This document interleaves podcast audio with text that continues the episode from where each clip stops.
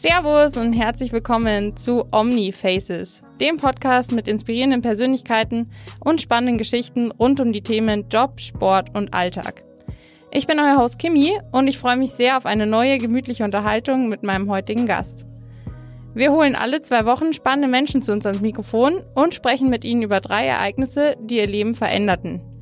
Dabei geht es um Entscheidungen, die für ihren Lebensweg prägend waren, einschneidende Wendepunkte, die sie noch heute begleiten oder einmalige Chancen, die das Leben des Gastes völlig auf den Kopf gestellt haben. Ja, und heute ist es eine ganz besondere Aufnahme für mich, denn normalerweise höre ich ihr beim Podcasten zu und auf einmal wendet sich das Blatt und ich darf sie nicht nur bei Omnifaces begrüßen, sondern vor allem darf ich Fragen stellen an Imke Salander. Imke ist eine absolute Powerfrau und diese Power ist ansteckend. Die 27-jährige Hamburgerin mit britischen Wurzeln spricht mit ihrer sympathischen Art und ihrer natürlichen Ausstrahlung inzwischen eine große und immer noch wachsende Community an. Mit ihren Trainingstipps und vielen persönlichen Insights auf Instagram als Under Armour Athletin, Läuferin, Fitness-Ikone, Model und Podcast-Host ist sie vielseitig und erfolgreich unterwegs und von genau dieser vielseitigen Power möchte ich heute ein bisschen mehr erfahren und ich glaube, ich hole dich jetzt einfach mal dazu, Imke. Schön, dass du da bist. Moin, danke für die Einladung und danke für das liebe Intro natürlich. ja, ähm, ja, cool, dass du am Start bist. Und ich habe jetzt gedacht, ähm, bevor wir das jetzt alles, was du machst, so ein bisschen auseinanderfriemeln, ähm, lass uns einfach von vorne anfangen. Und ich würde sagen, erzähl uns einfach ein bisschen was von dir. Genau, starten wir einfach mit einer kleinen Vorstellung. Ja, ich bin äh, 27 Jahre und komme aus Hamburg und das hört sich jetzt schon an wie so eine ähm, Vorstellung so aus Sat 1 oder so von so mitten im Leben oder so. Aber ähm, abgesehen vom Alter und wo ich hier wohne, ist natürlich auch bei mir entscheidend, dass ich mein Leben lang schon sehr, sehr viel Sport mache. Das ist wahrscheinlich so mein unique selling point. Ähm, ich habe angefangen mit der Leichtathletik, als ich so sechs war. Da hat mein Vater mich mitgeschleppt und seitdem ist Laufen einfach immer ein riesiger Teil meines Lebens gewesen oder ist es immer noch. Und dann kam so ein bisschen anderer Sport dazu und mittlerweile fühle ich mich äh, in der Rolle des, ja, weiß ich nicht, also Influencer kann man schimpfen oder auch Content Creator, wie auch immer wieder. Fakt ist, ich mache immer noch sehr viel Sport und teile das eben ähm, mit allen Leuten, die sich das angucken wollen. Und ja, das ist so, was ich mache. Und ich studiere noch. Du sagst jetzt gerade, du kommst aus Hamburg. Ähm, ich habe aber auch gehört, dass du britische Wurzeln hast. Erzähl mal, woher diese britischen Wurzeln kommen. Mein Papa wird mich eh schlagen, wenn ich sage, ich komme aus Hamburg, weil äh, eigentlich bin ich geboren in England, in Brighton, in einer ganz kleinen Stadt. Ähm, dann aber direkt nach, nach Deutschland gezogen, als ich eins war, meiner Family. Und dann aber in Schleswig-Holstein aufgewachsen, in Drage, was so ein 250 Einwohnerdorf ist. Und äh, mein Papa beharrt eigentlich immer darauf, dass wir das auch schön erwähnen ähm, und nicht so tun, als wären wir so Großstadtkinder. Also ich bin voll auf dem Land aufgewachsen und ja, meine Mutter war Engländerin, mein Vater ist Deutscher äh, und ich sehe mich so als ja halb-halb klassisch und bin auch in England zur Schule gegangen. Das heißt, ich habe da auch so ein bisschen Lebenserfahrung gehabt, aber so gro großen Teil meiner meines Aufwachsens ist dann doch in Drage, äh, hat da stattgefunden. Also man lernt dich quasi kennen in Hamburg. Das heißt, wann bist du dann dahin gezogen?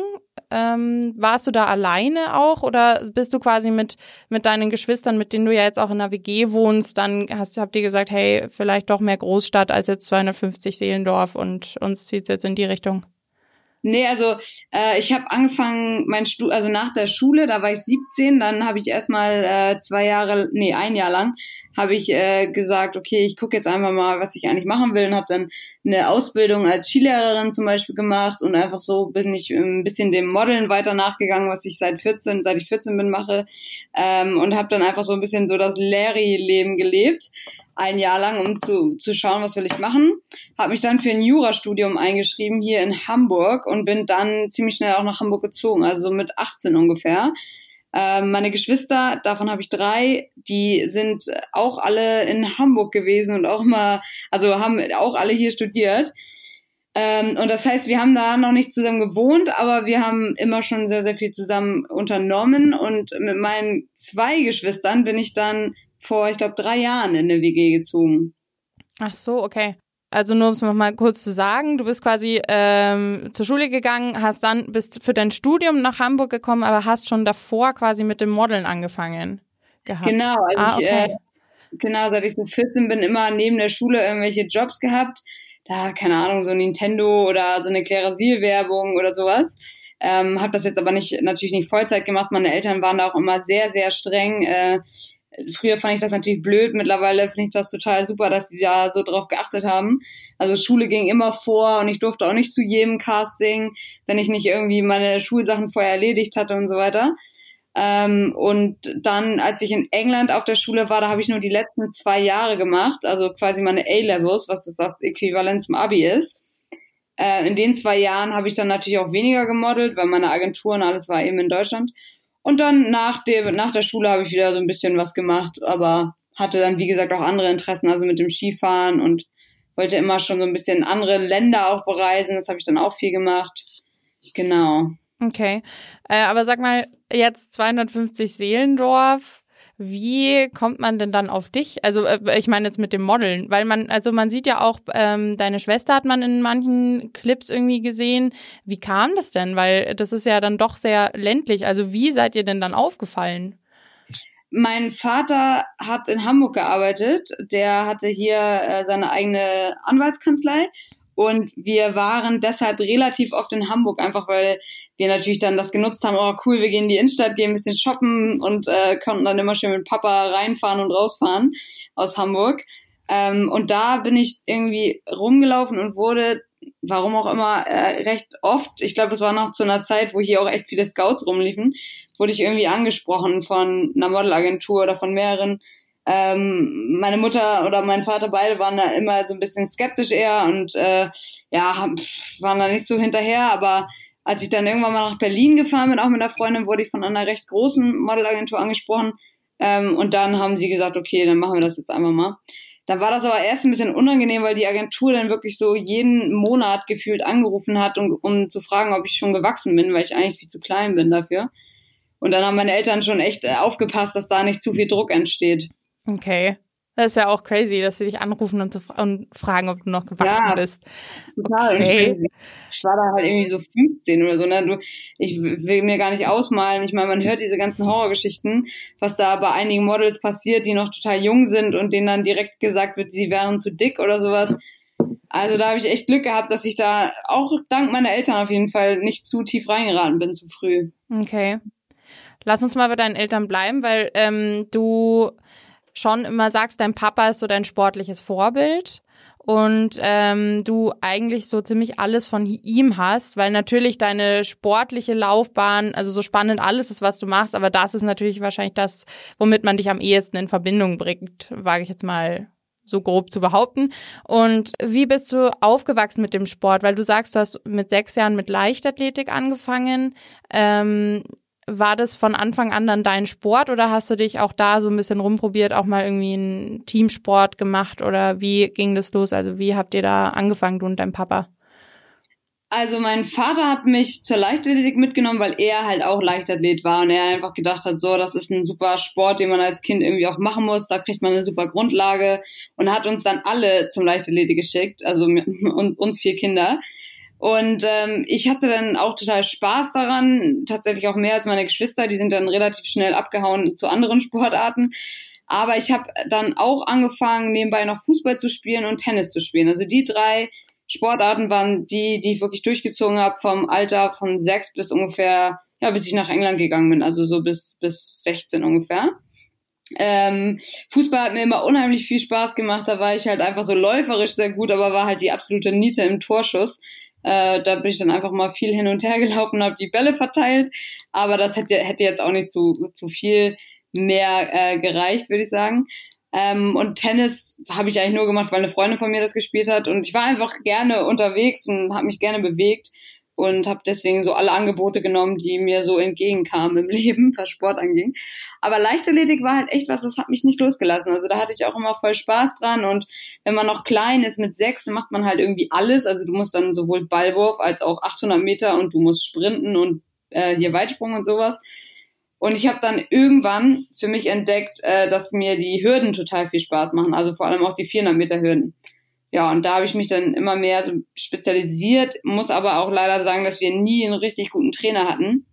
Und das heißt also, die meisten Einheiten habe ich irgendwie zwar in der Gruppe gemacht, aber wir hatten halt gar keinen Trainer da, der irgendwie auf unsere Technik geschaut hat. Und meiner Meinung nach sieht man das auch bei meinem Laufstil, dass es nicht, ähm, dass man da halt einfach viel früher hätte was äh, aussetzen sollen, damit es auch ähm, jetzt gut ist.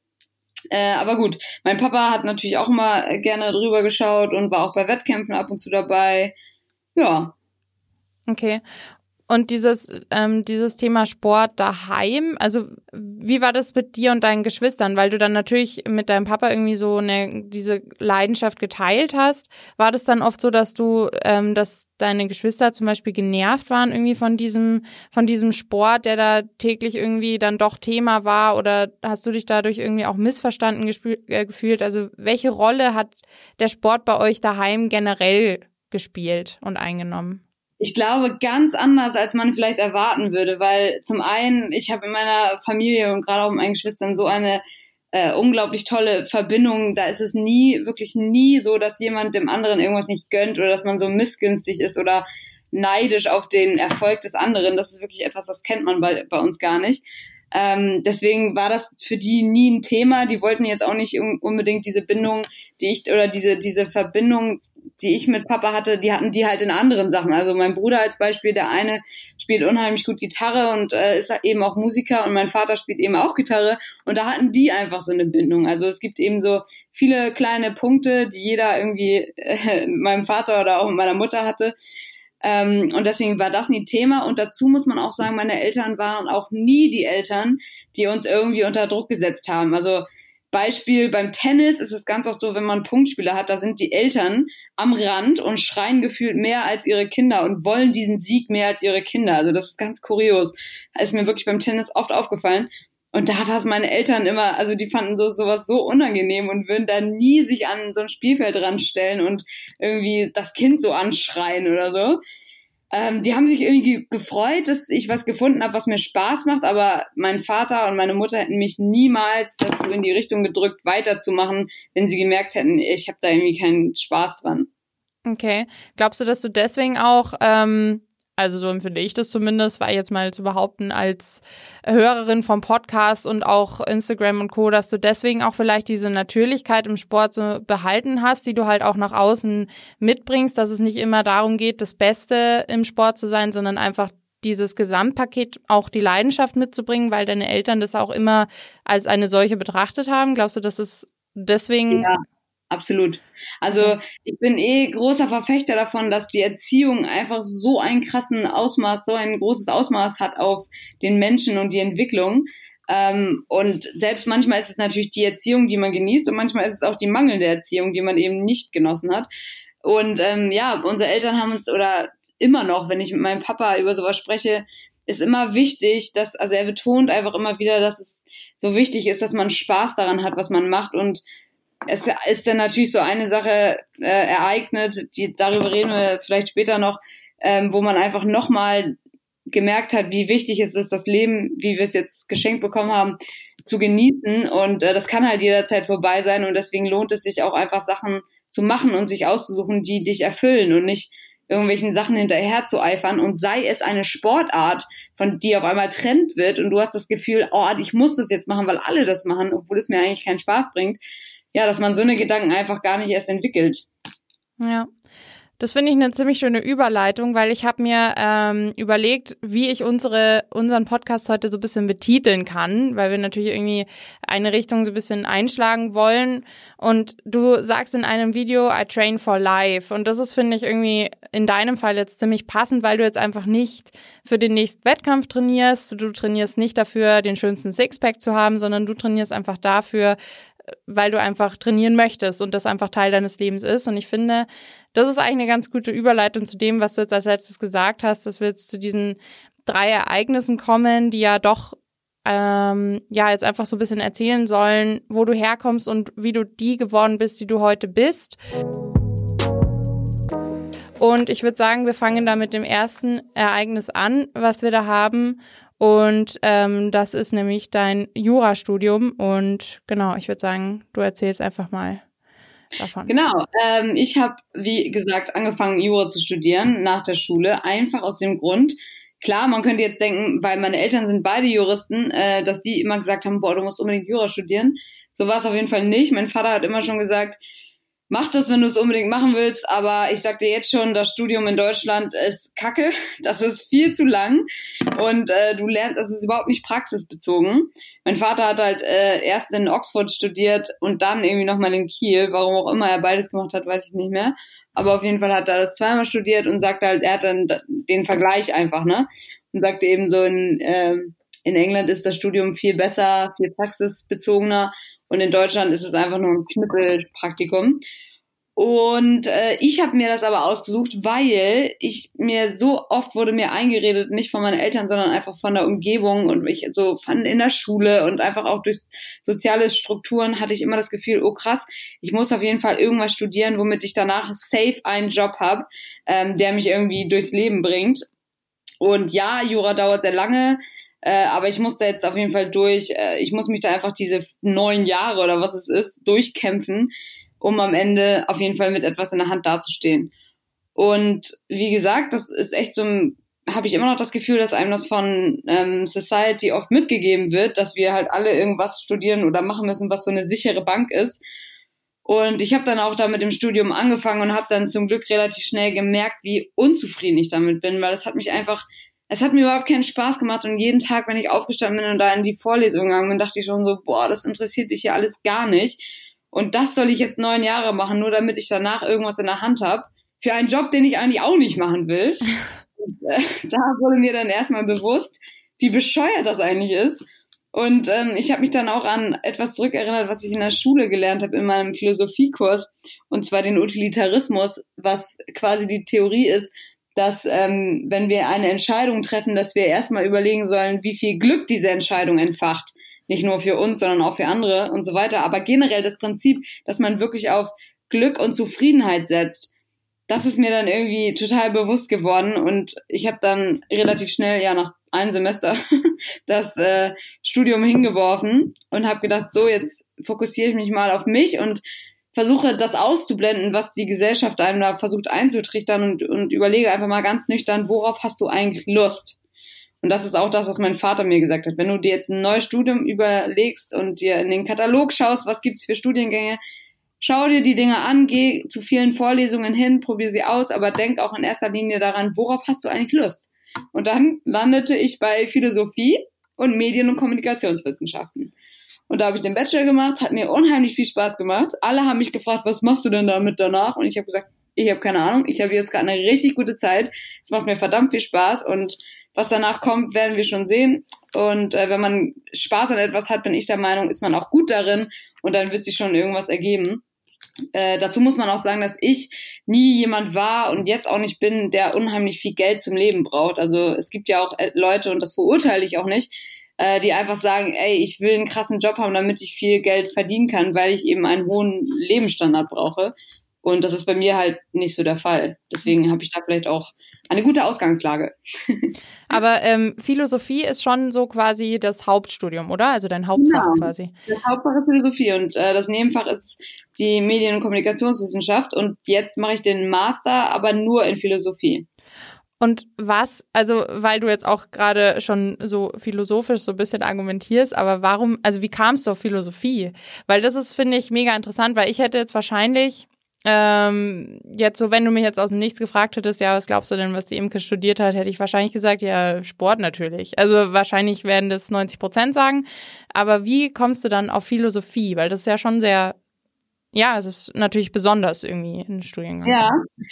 Ich hatte das in der Schule als Fach und äh, ja, ich fand das einfach unheimlich interessant. Also ich liebe es, mich mit Gedanken von anderen auseinanderzusetzen und äh, für mich war auch immer toll, wenn wir so Theorien besprochen haben oder auch von Kant oder irgendwas gelesen, wo äh, du das dir durchliest und eigentlich denkst, wie kann der bloß so, so, eine, so eine Sachen denken? Ähm, aber dann erklärt er das für Schritt für Schritt und äh, dann auf einmal wird es einleuchtend. Also alleine, wenn man verschiedene Sachen, Gedankengänge von anderen dann versteht, weil die so gut argumentieren, das fand ich immer schon spannend. Und ich habe es bei meinem Vater natürlich auch oft erlebt, ähm, der, klar, der hat diese Skill dann eher aus dem Anwalt-Dasein, aber das ist auch etwas, was man in der Philosophie lernt, seine Gedanken zu sortieren und dann äh, schlagkräftig zu argumentieren. Und wenn ich mich mit meinem Papa gestritten habe, dann hat er teilweise Argumente gebracht, dass ich am Ende irgendwie total von seiner These überzeugt war, wo ich so dachte, das kann doch nicht sein. Ich war doch eigentlich auf einer ganz anderen, auf einem anderen Standpunkt.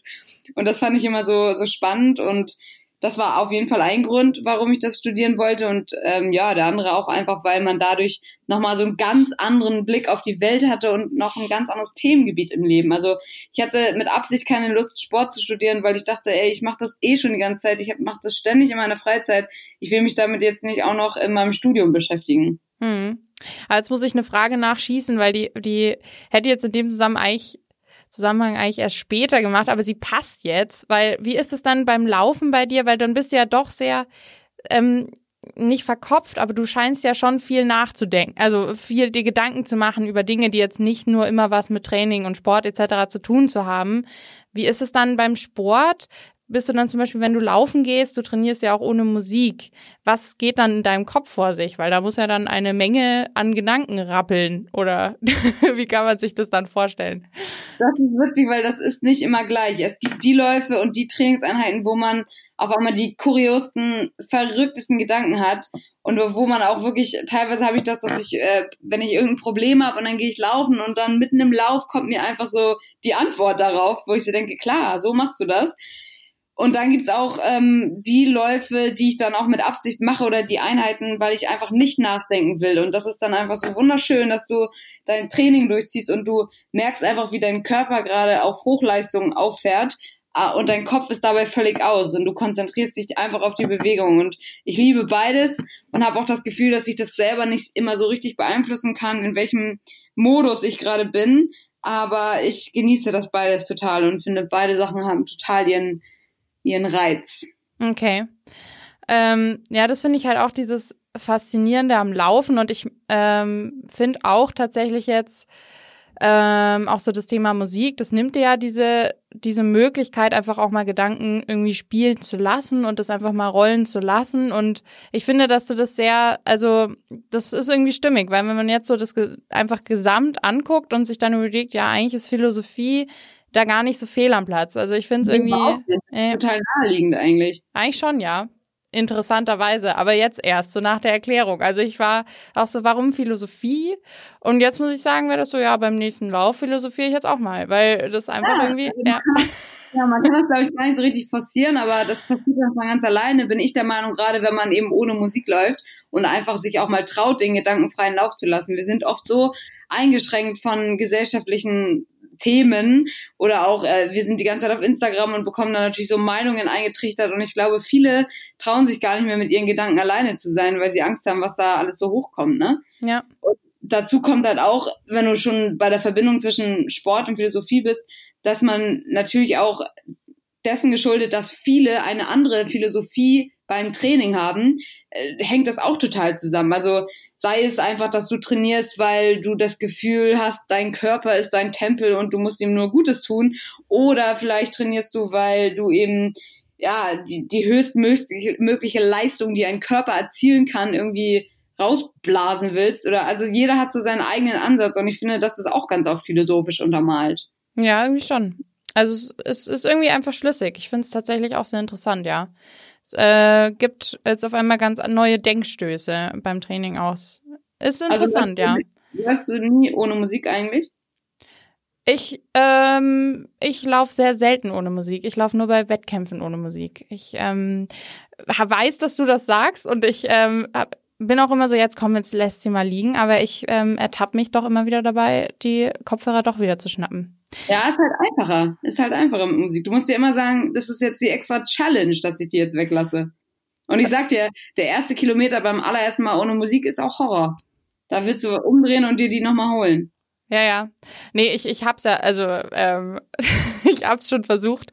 Aber ich, ich habe eine andere Taktik. Ich verrate sie dir, bevor wir wieder zu dir gehen. Ich, ich switche die sagen wir, die Modi von der, von der Art der Musik. Und wenn ich so ganz ähm, quasi nur Musik hört, wo nicht gesungen, äh, wo nicht gesungen wird, sondern einfach eine Melodie, dann ist das für mich so der Beginn zu philosophieren quasi ist jetzt erlaubt und dann kann ich auch ähm, ganz unterschiedliche Trainingseinheiten laufen, aber dieses Fallen lassen in die Musik, die brauche ich irgendwie.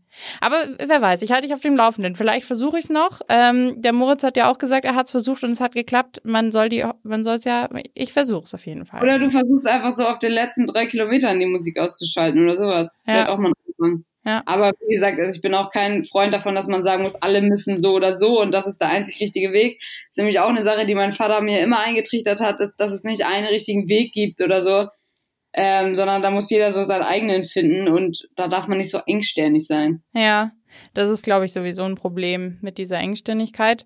Aber ich glaube, wir rutschen ein bisschen zu arg ins Philosophieren. Ähm, lass uns mal zu deinem zweiten, äh, zu deinem zweiten Ereignis kommen ähm, weil du ja auch, ich glaube, das kriegt man mit, ob man jetzt Instagram anguckt oder dir zuhört. Es ist, äh, du bist ein Familienmensch und ähm, du hast deine Geschwister um dich rum, ihr seid sehr eng und ähm, du redest auch viel von deinem Papa und ähm, ja, erzähl mal bitte von dem von dem Tod von deiner Mama, weil das ja doch ein Thema ist, was dich wahrscheinlich geprägt hat und darum geht's ja in diesem Podcast auch, um ähm, Dinge, die passieren und die dich irgendwie dahin gebracht haben, wo du jetzt bist. Und da wird das wahrscheinlich eine wesentliche Rolle gespielt haben. Ja, total. Also ich habe ähm, 2009 meine Mutter verloren. Da, ähm, also sie hatte schon ein, sie hatte einen Krebs, der am Rücken ist. Das ist ein sehr unbekannter Krebs, der auch zu der Zeit und jetzt auch noch äh, relativ unerforscht ist und war. Ähm, und bei ihr hat sich das eben so äh, bemerkbar gemacht, dass sie halt unheimliche Schmerzen hatte und meine Mutter, wie sie halt so war, hat einfach immer weitergemacht, hat äh, uns, weiß ich nicht, von der Schule abgeholt, äh, zum Fußball gefahren. Also sie hatte immer so, ich meine, mit vier Kindern, die alle irgendwie mehr als drei Hobbys hatten. Also wir haben halt alle drei Sportarten gemacht, alle noch ein Musikinstrument gespielt. Also man kann sich da vorstellen, was für eine Workload das da als Mutter war. Und sie hat es halt einfach komplett durchgezogen, ungefähr so ein halbes Jahr, ohne zu wissen, was der Schmerz jetzt wirklich ist. Hat sie einfach gedacht, oh, es ist bestimmt nichts Gravierendes, bis es dann natürlich irgendwann so schlimm wurde, ähm, dass wir da irgendwas machen mussten und das mal untersuchen lassen mussten. Und dann hat sich eben relativ schnell rausgestellt, dass dieser Krebs schon recht fortgeschritten ist und eben auf so einen Nerv drückt. Und ja, dann ging alles auch relativ schnell, dass sie da äh, krasse Therapien durchmachen musste. Also natürlich das Klassische, was man kennt, so die Chemotherapie, die, glaube ich, wenn man das selber nicht durchgemacht hat, also als Person kann ich natürlich auch nicht, ich habe es ja auch nie durchgemacht. Das ist, glaube ich, noch heftiger, wenn, wenn man es wirklich erfahr erfahren hat. Dann kann man natürlich noch ganz anders darüber sprechen. Aber auch so als Nebenstehender ist es schon wirklich Wahnsinn, wenn man sieht, was das mit dem Körper macht ähm, ja, der ein oder andere Zuhörer, der das vielleicht auch durchgemacht hat, da kann man wirklich nur sagen, Hut ab, äh, das ist wirklich so eine Qual für den Körper. Das greift ja, ähm, ja nicht nur dein Immunsystem an und, und alles, also deine Muskulatur, sondern das, das ledert einen einfach komplett runter. Und ähm, ja, sie hat dann tatsächlich noch viel länger durchgehalten, als ähm, alle erwartet haben. Und ähm, also ungefähr so ein Dreivierteljahr oder so war sie dann äh, noch sehr, sehr krank und trotzdem sozusagen da. Ähm, und das ist auch eine Zeit, wo wir natürlich als Familie noch enger zusammengewachsen sind, weil man einfach ja, erstens natürlich mehr Zeit miteinander verbracht hat, aber natürlich auch über ganz andere Sachen gesprochen hat, weil man auch nicht wusste, wie lange wir noch so als Familie alle zusammen da sind. Und ja, im Nachhinein kann ich sagen, war das, glaube ich, so das Jahr, was so für mich das intensivste bisher war. Und ich weiß noch nicht, ob da nochmal was Intensiveres kommt. Ähm, einfach weil natürlich man auch sehr viel Nähe erfährt von sehr engen Freunden und der restlichen Familie. Ja, wie gesagt, das rückt dann eigentlich einfach noch enger zusammen und zeigt einem auch einfach auf, ähm, wie schnell das einfach alles vorbei sein kann und wie, wie dankbar man einfach sein kann, wenn man uneingeschränkt äh, leben kann, sich bewegen kann, ähm, ja, also das, das ist wirklich, ich weiß nicht, ob ich so die gleiche Person wäre, wenn ich das nicht durchgemacht hätte, weil natürlich macht dich das auch sehr, sehr stark, auch wenn man danach, ähm, und da kann ich wieder, glaube ich, einen guten Tipp geben an alle, die auch ähnliches durchmachen oder vielleicht was anderes, was einen wirklich sehr runterzieht, wo man sich wirklich fragt, ob ich je wieder überhaupt glücklich sein kann. Ich weiß gar nicht, ob ich je wieder lachen kann. Das ist nämlich ein Gedanke, den hat man auf jeden Fall nach so einem, wenn man so eine wichtige Person verliert. da denkt man, also ich zumindest habe gedacht, ich werde nie wieder irgendwie sowas wie Glück oder so verspüren. Und ja, ich meine, wenn du dann irgendwann wieder merkst, okay, es geht wieder, es geht wieder bergauf und alles geht irgendwie, also Zeit heilt einfach so viel. Das ist einfach so ein, das klingt immer so, so klischeemäßig, aber es ist einfach so wahr. Und ähm, natürlich hat man dann, also egal was du gerade durchmachst, egal wie schlimm das ist, das wird nicht das letzte Mal sein, dass du davor glücklich warst. Also du wirst wieder glücklich sein, Zeit heilt alles und man muss sich selber einfach auch Zeit geben. Und ähm, man kann dadurch natürlich sehr viel Stärke auch ziehen, weil man, egal was mir jetzt wieder fährt, ich denke mir jedes Mal, okay, aber also ich habe auch den Tod meiner Mutter überstanden und äh, habe danach auch mal wieder gute Momente gehabt und habe jetzt ein fantastisches Leben und freue mich jeden Tag auf das, was kommt. Und wenn ich das überlebt und überstanden habe, dann überstehe ich auch alles andere, was kommt. Und das ist auf jeden Fall etwas, was mir unheimlich viel Kraft gibt. Ich finde, das ist auch auf jeden Fall etwas, was du ähm, ganz toll rüberbringen kannst und was auch für jeden, egal ob das jetzt bei uns äh, gehört wird oder äh, wie man auch sonst an diese Message von dir kommt. Aber das ist auf jeden Fall was, was sich, glaube ich, fast jeder heutzutage so ein bisschen mehr immer wieder ähm, ja, in den Kopf rufen muss, dass es Dinge gibt, die doch irgendwie schneller vorbei sein können, als man es irgendwie denkt und dass es eben nicht selbstverständlich ist, dass wir jeden Morgen aufstehen und sei es zum Training zu gehen oder in die Arbeit zu gehen. Es gibt ja immer so Sachen, man ist eigentlich meistens eher unzufrieden, als dass man zufrieden ist, würde ich sagen. Und wenn man sich das so ein bisschen ähm, in den Kopf ruft und das so ein bisschen für sich mitnimmt, glaube ich, kann man eine ganz andere ja, Qualität im Leben erzeugen, als man es vielleicht normalerweise tut. Und ich glaube, das ist eine mega Message, die du transportiert, transportierst, ohne dass du es jetzt jedem immer erzählen müsstest. Aber dadurch hast du, glaube ich, eine sehr, ja, eine Stärke gewonnen, die du wahnsinnig super irgendwie an die Leute bringen kannst. Und ich glaube, das ist auch so ein ganz wichtiger Punkt, der einfach funktioniert. Das ist nicht nur deine deine Trainingstipps, die natürlich auch toll sind, sondern einfach die Art, wie du das vertrittst. Und ich glaube, das ist einfach ein super starkes Learning, was du den Leuten an die Hand gibst. Also auf jeden Fall, ja. Ähm, wie, wie war das dann damals, wo du dann 16 warst, der, der Sport in dem Fall? Hast du da auch, also konntest du dadurch irgendwie das besser verarbeiten in dem Fall? Also hast du da auch gesportelt, in, um vielleicht mal weiß ich nicht, einen kurzen Moment für dich zu haben und dich wieder zu sammeln? Oder wie war da so das Thema Sport in der Zeit für dich präsent?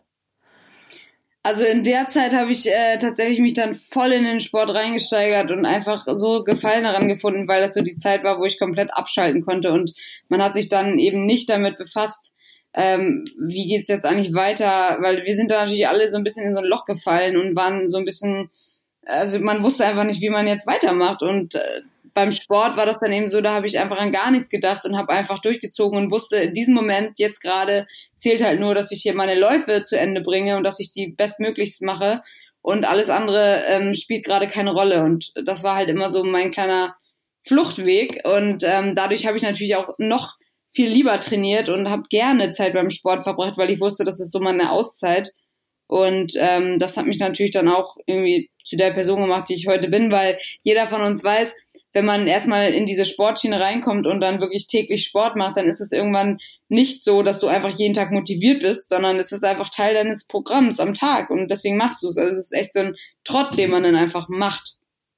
Wenn wir jetzt schon bei der Person sind, die du bist oder ähm, bei den bei den Dingen, die zu deinem Leben dazu gehören, ähm, das ist natürlich heute jetzt nicht nur das Laufen, auch wenn du daher kommst und das immer noch super aktiv machst, sondern das ist jetzt natürlich ähm, auch das Fitness. Ähm, und das hast du auch als ja, drittes einschneidendes Erlebnis hinzugenommen und ähm, erzähl uns gerne mal davon, wie du, wie du dazu gekommen bist und ähm, ja, was dir dieser Sport denn gibt. Genau, also ich habe äh, mit 19 erst mit dem Krafttraining angefangen, was relativ spät ist. Aber, äh, also heutzutage, irgendwie gefühlt fangen jetzt ja alle schon mit 14 an. Aber ich habe dann irgendwie da, ich weiß gar nicht mehr, wo ich das entdeckt habe, wo ich das gesehen hatte, wahrscheinlich auch so durch Athleten aus, aus Amerika und auch in England waren so die Leichtathleten alle schon im Kraftstudio und hier in Deutschland war das irgendwie noch gar nicht verbreitet. Ist ja immer noch so, dass die Leichtathleten relativ wenig Kraftsport machen. Es kommt jetzt immer mehr, aber gerade auch so vor zwei Jahren oder so, weiß ich noch, da haben, hat keiner irgendwie Kraftsport gemacht gefühlt. Ähm, ja, und ich habe das dann irgendwie entdeckt, bin dann in ein Gym gefahren, habe dann erstmal total ohne Plan los trainiert und mir von verschiedenen Leuten, die da gearbeitet haben, einfach Ratschläge geholt und ähm, habe da total Gefallen drin gefunden, weil ich diesen Sport noch gar nicht kannte, so Gewichte stemmen. Ähm, und habe relativ schnell gemerkt, wie, wie sehr mir das auch beim Laufen hilft. Also, dass mich das da total verbessert. Ich habe richtig Muskeln aufgebaut und durch mehr Beinmuskulatur hatte ich aber man konnte ich mich besser abdrücken beim Laufen und das hat mir richtig richtig getaugt und Spaß gemacht und letztendlich ist es natürlich einfach toll, dass ich dann so eine Vielfalt in meinem Training hatte. Ich habe dann nicht mehr jeden Tag Laufeinheiten gemacht, sondern habe das eben durchgemischt mit Krafttraining und hatte auch total Spaß daran, einfach neue Sachen zu entdecken. Und das habe ich halt immer noch. Also dieses, wenn ich eine Übung irgendwo sehe, die irgendwie anders ist, die ich noch nicht kenne, dann will ich das irgendwie ausprobieren und das gibt mir halt unheimlich viel und äh, bin ich richtig dankbar, dass ich das dann mit 19 irgendwann auch mal entdeckt habe. Wie ist es dann, wenn du jetzt zum Beispiel einen Tag hast, wo du einfach nur, weiß ich nicht, da merkst du von Anfang bis Ende, es ist ätzend und du bist irgendwie genervt und du hast ein, ähm, einfach irgendwie eine scheiß Laune. Und welches Training würdest du dann vorziehen, um einfach irgendwie abzuschalten? Oder kann man das jetzt so pauschal nicht sagen? Ist das immer tagesabhängig?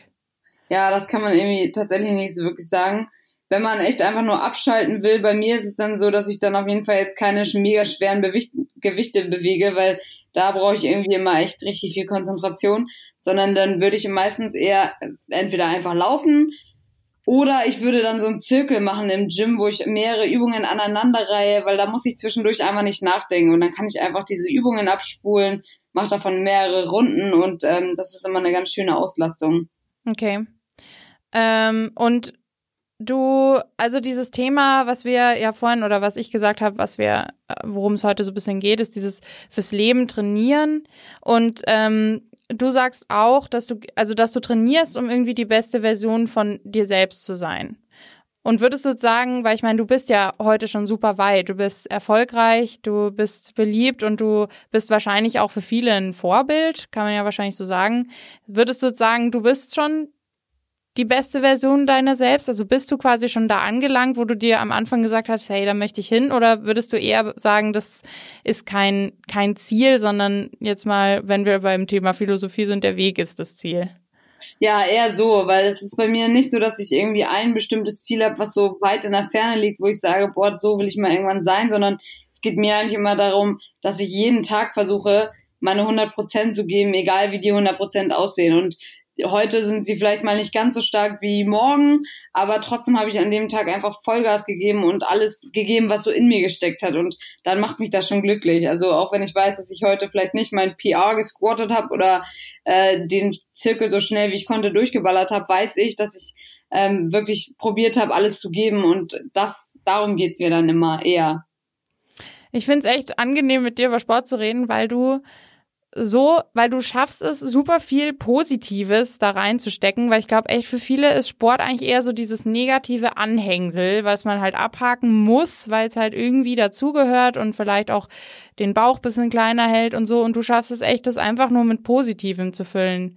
Ähm, das finde ich wahnsinnig angenehm, weil das einfach, finde ich, weiß ich nicht, das muss man einfach mal immer wieder betonen. Also finde ich zumindest, dass Sport nicht immer dieses quälende, nervige Training ist, sondern dass das einfach für jeden eigentlich dazugehören sollte als positives, ja, positiver Moment. Das ist halt also zum einen, wie gesagt, wirklich auch meiner Familie zu verdanken, aber auch zum anderen ähm, darf man sich auch nicht diesen Druck machen, den man eben wirklich von Social Media und von Freunden und was nicht alles bekommt, dass zum Beispiel Fitness die einzige Sportart ist, die dich schlank macht du musst dich einfach davon lösen, dass es diese eine Sportart oder diesen einen Weg gibt, sondern letztendlich musst du dich darauf konzentrieren, was dir Spaß macht. Und wenn es eben einfach spazieren gehen ist, mein Gott, dann gehst du halt jeden Morgen äh, spazieren vor der Arbeit und wirst sehen, dass dir das tausendmal tau mehr taugt und auch langfristig mehr bringen wird, als wenn du dich morgens immer ins Fitnessstudio quälst, obwohl du da keinen Bock drauf hast.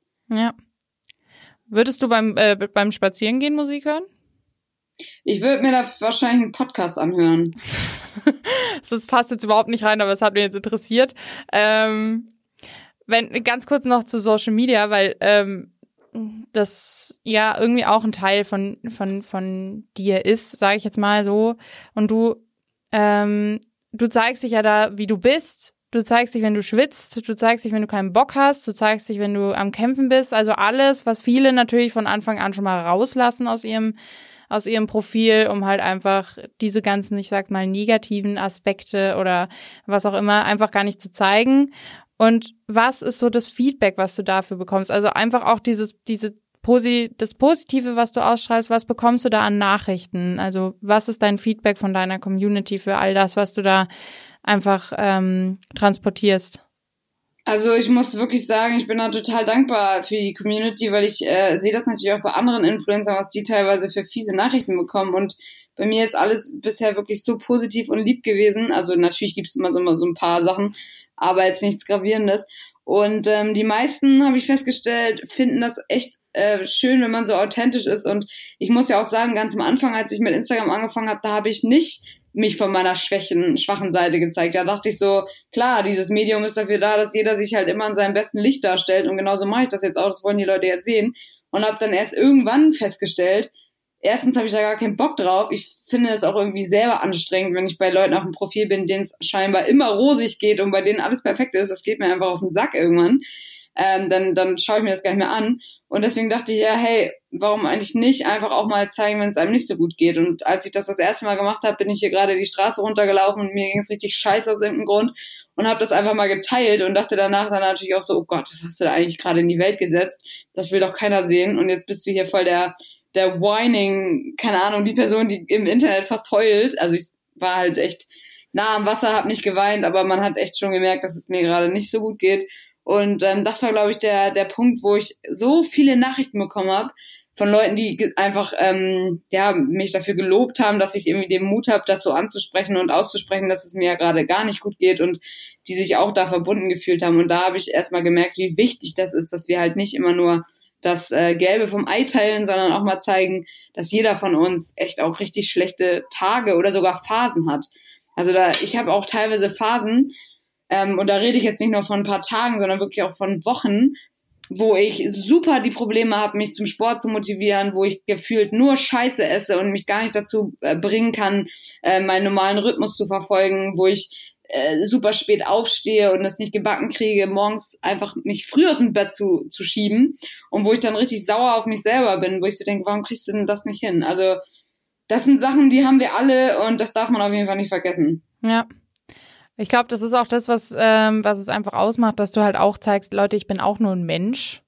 Und ich, äh, auch wenn ich jetzt hier ein paar Follower mehr habe und ähm, vielleicht im Sport jetzt auch nicht gerade untalentiert bin, aber im Grunde bin ich auch nur ein Mensch. Und ich glaube, das ist was, was in dieser Instagram-Bubble ganz schnell verloren gehen kann.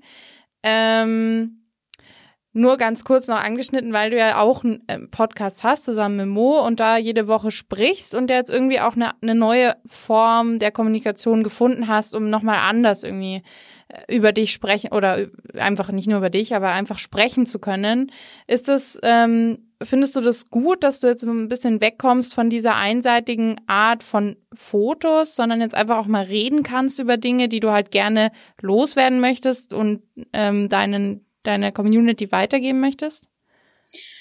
Ja, total. Also Podcast macht mir unheimlich viel Spaß, aber ich muss dazu sagen, ähm, ich habe ja, also Moderation ist so eine Sache, die mir wirklich sehr am Herzen liegt, so eine kleine Sache, die mir super viel Spaß macht und ich hatte auch das Glück, dass ich schon ein paar Moderationen machen durfte und äh, verschiedene Formate auch noch jetzt mache und deswegen muss ich sagen, neben dem Podcast fände ich halt auch ein Videoformat super spannend. Also Podcast Macht wie gesagt auch Spaß, aber nochmal mit Video, das fände ich nochmal extra klasse.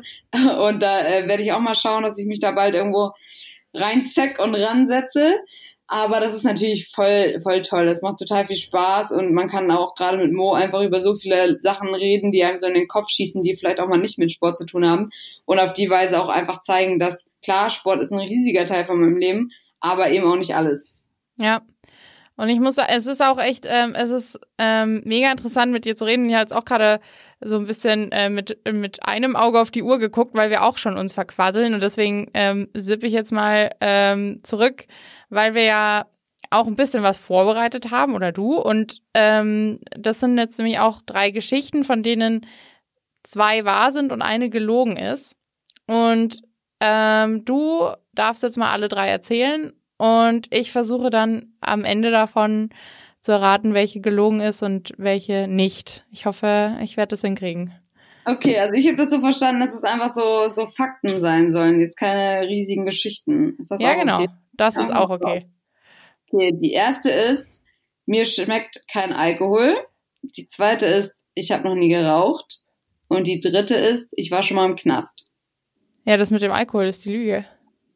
Oder? Nee. Nein! Also, mir schmeckt wirklich kein Alkohol. Ah, okay. Äh, ich trinke und das macht, also ich finde es immer witzig, weil ich einfach das Gefühl so witzig finde, wenn wir alle zusammen hier saufen und ein bisschen einen im Tee haben und ähm, auch wieder, wie das so gedanklich mit einem einfach was Witziges macht. Aber mir schmeckt eigentlich kein Alkohol. Also alle lachen mich immer schon aus, weil ich zwiebel mir dann immer irgendwie so Tequilas rein und wirk die einfach runter oder, oder den Korn oder was auch immer hier rumsteht. Ähm, aber der Geschmack, also auch so ein Weinchen oder so, nee, da kann ich mich nicht für begeistern. Und äh, ich habe auf jeden Fall auch schon mal geraucht. Okay, äh, wahrscheinlich denken jetzt alle, Kimi, bist du eigentlich vollkommen Banane, weil ich halt ähm, sage, das mit dem Alkohol ist die Lüge und du hast einfach gesagt, ähm, ja, aber dieses, ich habe noch nie geraucht, das habe ich tatsächlich von so vielen Leuten jetzt immer gehört, äh, die echt irgendwie gesagt haben, nö, ich habe einfach noch nie in meinem Leben geraucht. Das scheint echt so ein Ding gewesen zu sein, dass Leute einfach gesagt haben, nö, muss ich nicht, meine. Aber was ich meine ist, wenn du wahrscheinlich im selben Satz gesagt hättest, aber ich war halt schon mal im Knast, da hätte jeder wahrscheinlich gedacht, ja gut, das Rauchen ist mir jetzt gerade wurscht. Was hast du gesagt? Und ich habe einfach und ich habe gesagt, das mit dem Alkohol ist die Lüge. äh, ja, ich war auf jeden Fall schon mal im Knast, weil ich äh, mit 17 äh, bin ich immer so auf, auf dem Kiez unterwegs gewesen in irgendwelchen Clubs und hatte den Ausweis von meiner Freundin und da, die war halt Inderin, die war halb Inderin und ich bin mit diesem scheiß Ausweis aber überall reingekommen. Außer, halte dich fest, in den Funky Pussy Club. Da bin ich reingekommen. Schade. Und dann äh, wurde ich auch direkt äh, mitgenommen von der Polizei und wurde erstmal kurz zwischengelagert in der Davidswache. Und dann haben sie meinen Vater angerufen und meinen so, ja, ihre Tochter sitzt hier auf der Davidswache, die müsste jetzt einmal abgeholt werden. Und mein Vater hat einfach eiskalt gesagt, nehmen Sie die mal bitte mit runter, sperren Sie sie in eine Zelle, äh, weil er wusste gar nicht, dass ich unterwegs war, war natürlich stinksauer. Und hat gesagt, ähm, ich arbeite sowieso, das war halt irgendwie vier Uhr morgens. Und er meinte, ich arbeite halt um, um zehn Uhr, muss ich in die Kanzlei nach Hamburg fahren. Ich hole sie dann ab, aber für die, äh, für die Stunden können Sie die jetzt mal da einsperren. Quatsch. Ja. War super. Ich war natürlich da nicht so bei den richtigen Knastis, sondern es gibt da noch so eine extra Zelle, so Ausnüchterungszellen, wo dann die Leute reingesperrt werden, die halt irgendwie entweder mega einen Tee haben oder unter Drogen oder was. Ja, und dann habe ich halt gewartet. Würdest du im Nachhinein lieber im Funky Pussy Club warten oder im Knast? Ehrlich gesagt, wenn ich mir das jetzt so angucke, ich weiß es nicht. Vielleicht auch ganz gut aufgehoben. das ist ja einfach. Das heißt, das mit dem Rauchen war die Lüge. Genau. Okay. Ja gut, also ähm, ja gut, also das war jetzt äh, von mir wahrscheinlich ein bisschen ähm, versagt. Aber jetzt weiß ich, dass du mal im Knast warst, weil das wusste ich tatsächlich noch nicht. Geil. Okay, und wenn wir jetzt schon so ähm, mal, ich meine, ein Tag im Knast ist ja auch schon so ein interessantes, so ein interessantes Abenteuer, sag ich mal. Aber ähm, bei uns auch immer so eine Frage, was mich jetzt sehr interessiert. Ich bin gespannt, was du jetzt sagst. Weil ich, ähm, wir fragen uns auch immer, wer unser Gast für einen Tag sein wollen würde, wenn er die Wahl hätte, sich einfach mal eine Person auszusuchen und da für einen Tag einfach ähm, mal in das Leben reinzuspringen. Und ähm, ja, das möchte ich natürlich von dir auch wissen. Deswegen. Ja, also ich habe da auch überlegt und zum einen fände ich natürlich so, weil ich im Bereich Moderation da auch total Lust habe, da mehr Fuß zu fassen, fände ich es natürlich auch spannend, da mal irgendwie so ein ähm, so ein Tag lang so Job von irgendeiner Moderatorin zu machen, aber dann dachte ich mir so, nee, irgendwie ist das auch lame. Und dann eine Sache, die mich tatsächlich nicht so richtig loslässt, ähm, ist wirklich, ich wäre ganz gerne mal einen Tag lang im, im Leben eines einer Leistungssportlerin, einfach weil ich wissen wollen würde, wie wäre das gewesen, ähm, weil natürlich auch mein Vater und auch viele andere gesagt hätten, so hätte ich da mal früher mich dafür entschieden, dass ich das machen will, äh, Leistungssport, Leichtathletik oder auch Fußball, äh, irgendwie sowas, dann hätte ich da ganz gut werden können. Und ich kann mir das im Moment gar nicht vorstellen, wie das ist, wenn du echt so dein Leben komplett dem Sport unterordnest und ähm, gar nicht selber irgendwas planst vom Training her, sondern wirklich alles vorgeschrieben bekommst. Ähm, von Essen bis hin zu, wie gesagt, jeder Einheit und dann noch Auswärtsspielen oder, oder Wettkämpfen. Deswegen, ja, vielleicht mal so einen Tag so eine Gina Lückenkämper, eine Sprinterin hier aus Deutschland, Oder auch äh, irgendeine Fußballerin vielleicht. Da hätte ich auf jeden Fall mal Bock drauf. Cool, dass du jetzt die Gina nennst, weil die bei mir auch in Bamberg wohnt. Lustig. Ähm, okay, würdest du aber sagen wir jetzt mal, weil es passt jetzt irgendwie wieder mit diesem Thema Philosophie, jetzt mal ganz konkret gedacht, du würdest jetzt sehen, du oder du hättest die Möglichkeit zu sehen, wie du quasi wärst, wenn du im Leistungssport geblieben wärst, weil du hast ja mal ein paar Wettkämpfe gemacht und bist da schon so ein bisschen, also so grob in die Richtung geschlittert, glaube ich.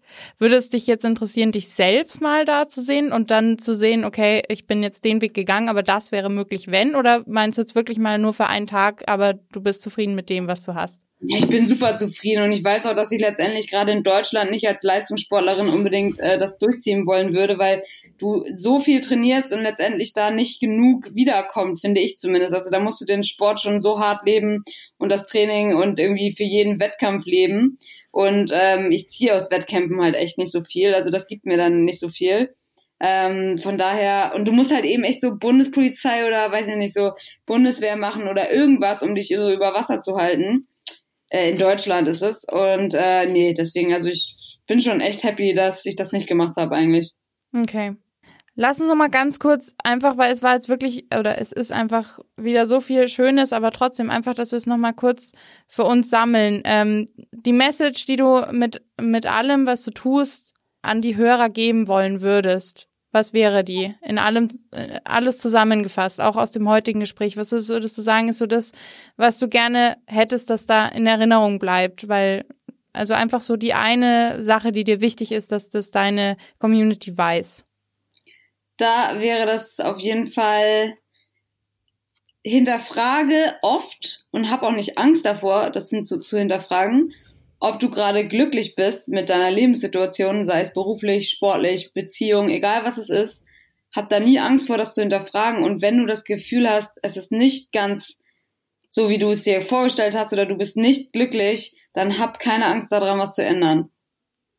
Ja. Also man sollte wirklich so das, das Glück und die Zufriedenheit sollte wirklich so das oberste Ziel sein. Und ich glaube, sehr viele geben sich heutzutage einfach mit viel weniger zufrieden, einfach weil sie Angst vor Veränderungen haben oder Angst auch haben, aus ihrer Comfortzone irgendwie rauszukommen. Und das sollte man sich versuchen abzutrainieren. Und das ist auch machbar. Das ist absolut machbar. Man muss es nur einmal machen und dann wird man feststellen, dass das auf jeden Fall äh, oft die richtige Wahl ist. Okay.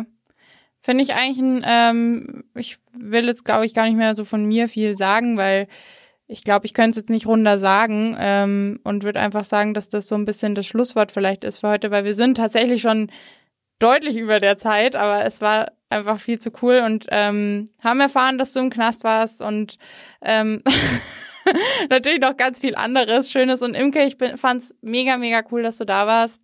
Es war super interessant, so viel zu erfahren von dir, auch Dinge, die man vielleicht noch nicht wusste. Und ja, ähm, ich würde mich freuen, wenn es irgendwann wieder klappt und sag ja, schönen Abend noch und vielen Dank nochmal